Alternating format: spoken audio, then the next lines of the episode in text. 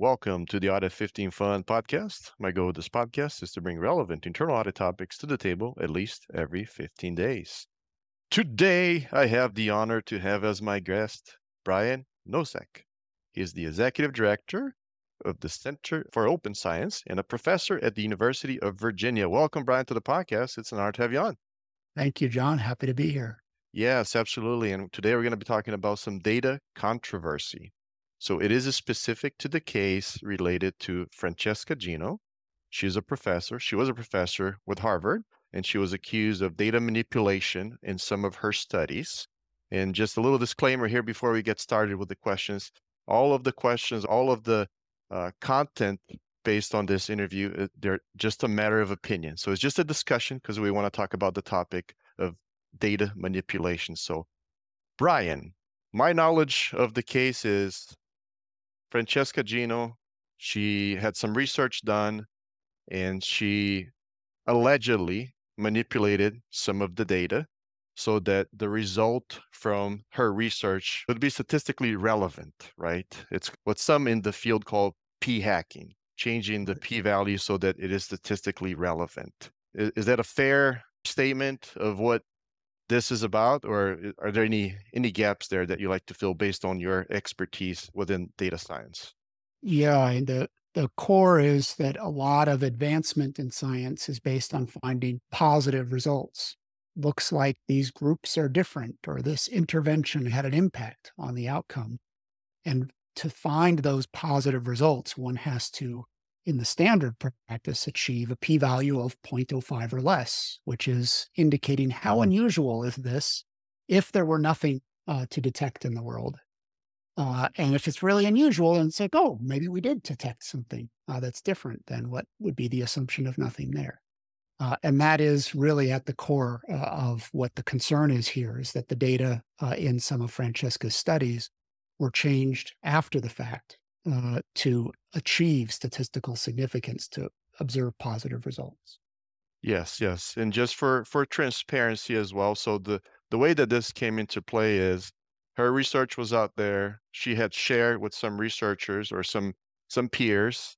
Uh, there's a team that's called Data Colada. They have a website. They have a blog, and within their blog, they allegedly mentioned that she was manipulating data, and Francesca. She sued Data Colada and she also is suing Harvard.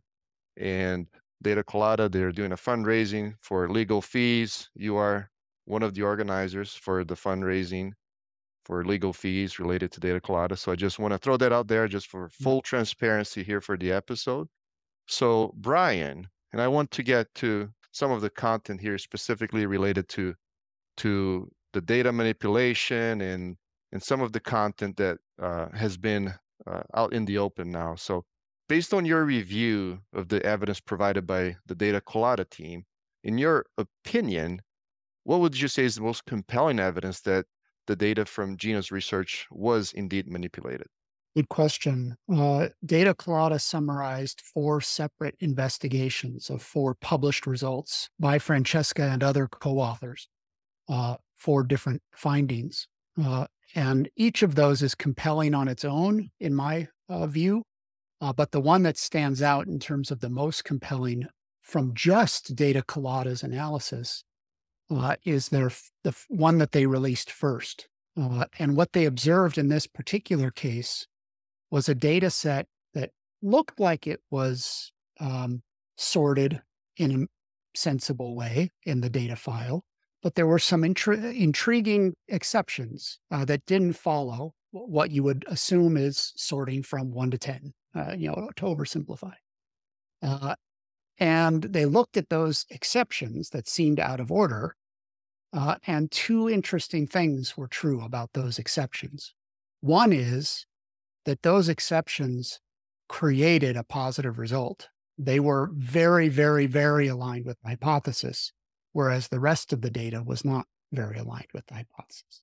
So that's one intriguing thing. Oh, these ones look unusual and they're supporting the result. But that's not sufficient on its own to know that there was manipulation. What they did as a secondary step that to me makes it a very compelling uh, set of evidence is that they looked at the metadata of Excel because this was stored in Excel. Uh, and th- there is a function in the metadata called calc chain, which actually documents changes that happen in the data set over time. And so they looked at that calc chain and they said, well, these ones are unusual. If they were manipulated, it would have been because they moved them from, for example, one condition to a different condition where they're more aligned with the hypothesis. And that metadata exactly aligned with the observation that they look suspicious and they super support the hypothesis. So the combination of those three pieces of evidence to me was very compelling that those data were directly manipulated in order to produce a positive result. Okay. Yeah, this is something that internal auditors are very familiar with, looking at metadata to to see how files were changed. So I think that's uh, some good information there. So Data Colada published those results on their blog. Then we have the lawsuit from from uh, Francesca Gino, and she provided some lengthy uh, lengthy response in her lawsuit to some of the allegations. And based on your comment, uh, you mentioned that the evidence that she provided in her lawsuit was not compelling enough. So, in your opinion, what compelling alternative explanations would she have to provide to convince you and others in the field that indeed the data was not manipulated? Yeah. I would love th- this the the funny thing for me in this context is the example we just went through is I can't generate a plausible alternative explanation to the data being manipulated. It seems almost direct evidence from here it is, the metadata showing changes. Here is the new data. Oh, it was changed. Uh, nevertheless, being you know being in science, I have to accept that there are unknown unknowns, and there's Right. always the possibility uh, that there is something that could account for this that I am not smart enough to generate as an hypothesis. So, in that regard, I feel like okay, if there is an alternative explanation, let's hear it. And that alternative explanation could be here is a way in which the data could have been generated that are not via fraudulent, uh, not fraudulently uh, conducted. I can't imagine what that would be, but I can accept that that's a possibility in principle. A more plausible possibility is yes, the data were manipulated, but it wasn't me. Here's the person that did it. Okay, that I don't have it. I never observed anybody changing these data, neither did Data Colada. So we have to be open to the possibility that it wasn't Francesca, but in fact somebody else. There's other metadata in other parts of this that suggests that it at least was done on a Excel that was registered to Francesca Gino.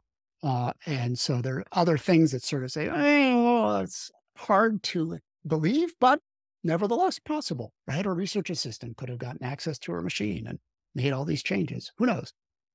Um, so I would want to hear some mechanism of how it is that it got from original data to what appeared in the paper that is an alternative to these data were manipulated and in order to produce a, a positive result.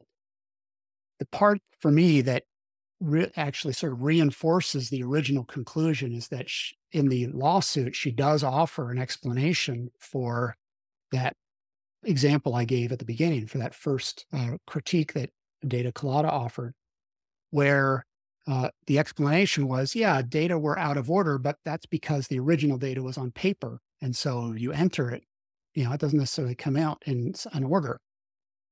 And it's, it is such a ridiculous explanation. It, for me, it reinforces that if that's the best alternative that she can generate, given the accusation, oh boy, she's in real trouble here. Uh, because yes, when you enter data by hand, it could be in a different order, but that does nothing to account for the metadata showing that there was manipulation, that things were moved around. And it does nothing to account for the things that were moved around were, in fact, things that ended up producing evidence for the hypothesis. That it was on paper originally has nothing to do with that. So I, I await more plausible alternative explanations, if any exist. Yes, yes. Okay. Very, very, very good. And this all came about in, you know, some background on the Data Colada team. They do, they they want to keep researchers honest. At least that's my understanding of part mm-hmm. of their mission is to make sure that research that's published can be replicated independently.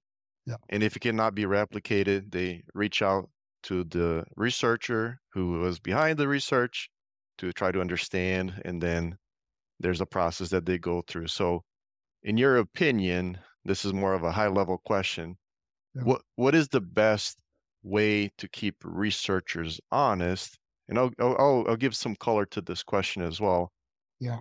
In Data Colada's website, their blog, they say we share the data with the researcher beforehand, so they have a, a chance to provide their response.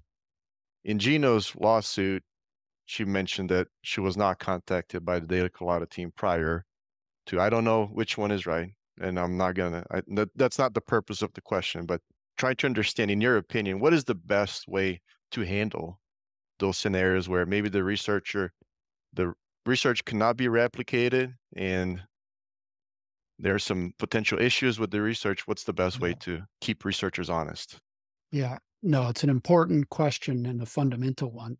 Uh, just on the very narrow point you mentioned, uh, Data Colada's standard process, because they do these this sort of uh, forensic work, as it were, uh, on a regular basis. They look at data and try to understand: can we is it credible? Can we trust uh, the findings uh, from this data? Either conducting an independent replication or by looking into the data itself and looking for anomalies, like what we've just been discussing. And their standard practice is to share their evidence with uh, original authors to get to give them an opportunity to make corrections, find errors, and then write a response if they wish to do so. Uh, and they they did not do that, and they explicitly say we did not do that in this case uh, because of the investigation that was ongoing uh, at Harvard, and they didn't want to be a disruptor uh, to that. Um, so they they did uh, intentionally not follow their standard process of doing this uh, collaboratively, even in an adversarial context, collaboratively with the original authors. Uh, so that is different uh, than their norm. Um, but on the broader question, how do we keep researchers honest? The challenge that is a deep challenge is that the goal, of course, of research is to dis- produce knowledge, discover truths about the world, right? The, it needs to be true. And if there is misconduct and deliberate falsehood in the literature, that directly undermines the entire value proposition of the research enterprise. And so much of the research enterprise is based on trust. We just, you know, you you report some findings. My default assumption is you're reporting them honestly. Like, why would I assume something different? Uh, because I'm trying to build on them, and then you're trying to build on me. And even if I disagree with your findings, I will start from the assumption of, well, you're reporting them honestly. I just think you're an idiot. Uh, and I'm going to tell you why I think you're an idiot or, you know, whatever. Right. And then we'll have a Right. fight about it in scholarly literature, but we'll at least, we'll each be trying uh, to get to the truth. We just have different perspectives on it, whatever. So that's the base of what science is trying to do. But scientists are doing that work and scientists have motivations and scientists are embedded in a reward system about that has implications for who gets a job, who keeps their job, who becomes more famous, who becomes more rich, all of those other factors that influence any person in their occupations of choice uh, that might lead them to do things that advance their career at the cost of truth, honesty, integrity. So, how best to keep research honest? Uh, I would look at it in the same way that we look at misconduct in criminal law. Let's think about the motive, the means, and the opportunity. In the current research environment, the strong motive for researchers to do fa- fabricate fraud uh, is that it can advance their career. Uh, exciting results are the way in which I get a job, are the way in which I keep my job, get more famous, uh, get TED Talks, you know, all kinds of things that can become very lucrative are based on me discovering really exciting things. So there's a strong personal, financial fame motive uh, to do misconduct in science. The means is relatively straightforward. To get exciting results, I have to get p less than 0.05 as one overly simplistic uh, explanation. I have to come up with some kind of idea of wouldn't it be crazy if this thing were true? And then I have to show you evidence that in fact that that's true. Now, misconduct can be a high motive there because getting the actual evidence is hard uh, because you have to design a real experiment, you have to run a real study, and then the actually reality has to be on your side uh, in order to get that result. And in science, reality often isn't on your side uh, because we have ideas, but we don't know how the world works. Um, the world says, nope, not that. oh, okay. So we're wrong a lot in science. Right. Uh, and then the last is the opportunity, uh, which is if you can't see in my lab, if you don't see how I do my work every day, if all of that's opaque to you and all you get to see is the paper that I write at the end, then I have plenty of opportunity to do misconduct because I can just change the words on the page and then I have the finding. And then, given the standards of practice, you're going to say, oh, well, of course he did the research. Why wouldn't he have done the research? He said this is what he found. So that's the challenging context. I'm going a little too long here, but let me, let's, what are the fixes uh, for how yes, to keep you honest? exactly. Yeah. No. Right. So there's the context. That's the very good. Very good are, background. Oh, uh, our transparency. If you can, if I have to show you my entire process, I have to show you my data, I have to share how it is I got there, then it's going to be harder for me. I'm going to have less opportunity uh, to do things that you would, that are misconduct, are misleading, that you would not be able to discover. And in fact, that is a help here in the data colada case, which is unusual for some other compared to in the past, where a lot of these data sets were shared on the open science framework. And so the team was able to look at the data and interrogate it and discover some of these behaviors. Whereas 10 years ago, nobody shared their data. And so there would have been no way to even check this. Uh, you would never have discovered these sorts of things. So that is starting to address some of the opportunity. The motive is a real challenging one to address but there are ways uh, to change it. I'll give one example. The reward system is by and large based on publication.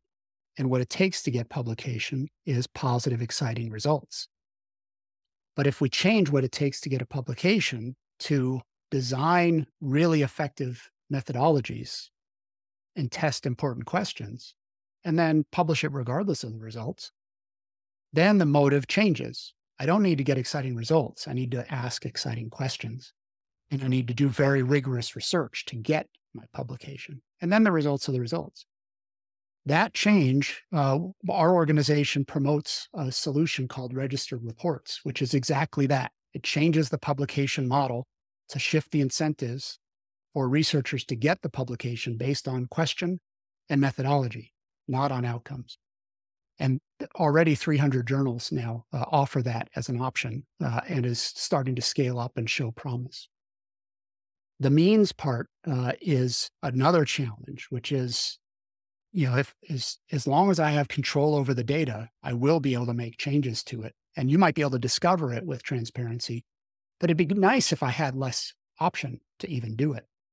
So improving the data provenance chain right? Of the data collection instrumentation that collects the data, immediately pushing data into an archive like the Open Science Framework, stamping it, making it so that it is clear this is what the original data was, so that any changes to that are directly discoverable would reduce the means uh, by which uh, researchers would have those opportunities. So sorry that went on longer than it should have. No, no, that, that, that was the, very good. I mean, because mm-hmm. yeah, we, we, we have to, you know, what is the problem what's the root cause behind it and how do you address it and i think you you had some good points there just because this is a this podcast it's geared towards internal auditors and maybe they're not familiar with some of the things that you mentioned there open science framework. So is that a framework that researchers are required to submit their work to or they're suggested to submit uh, their work to? good question.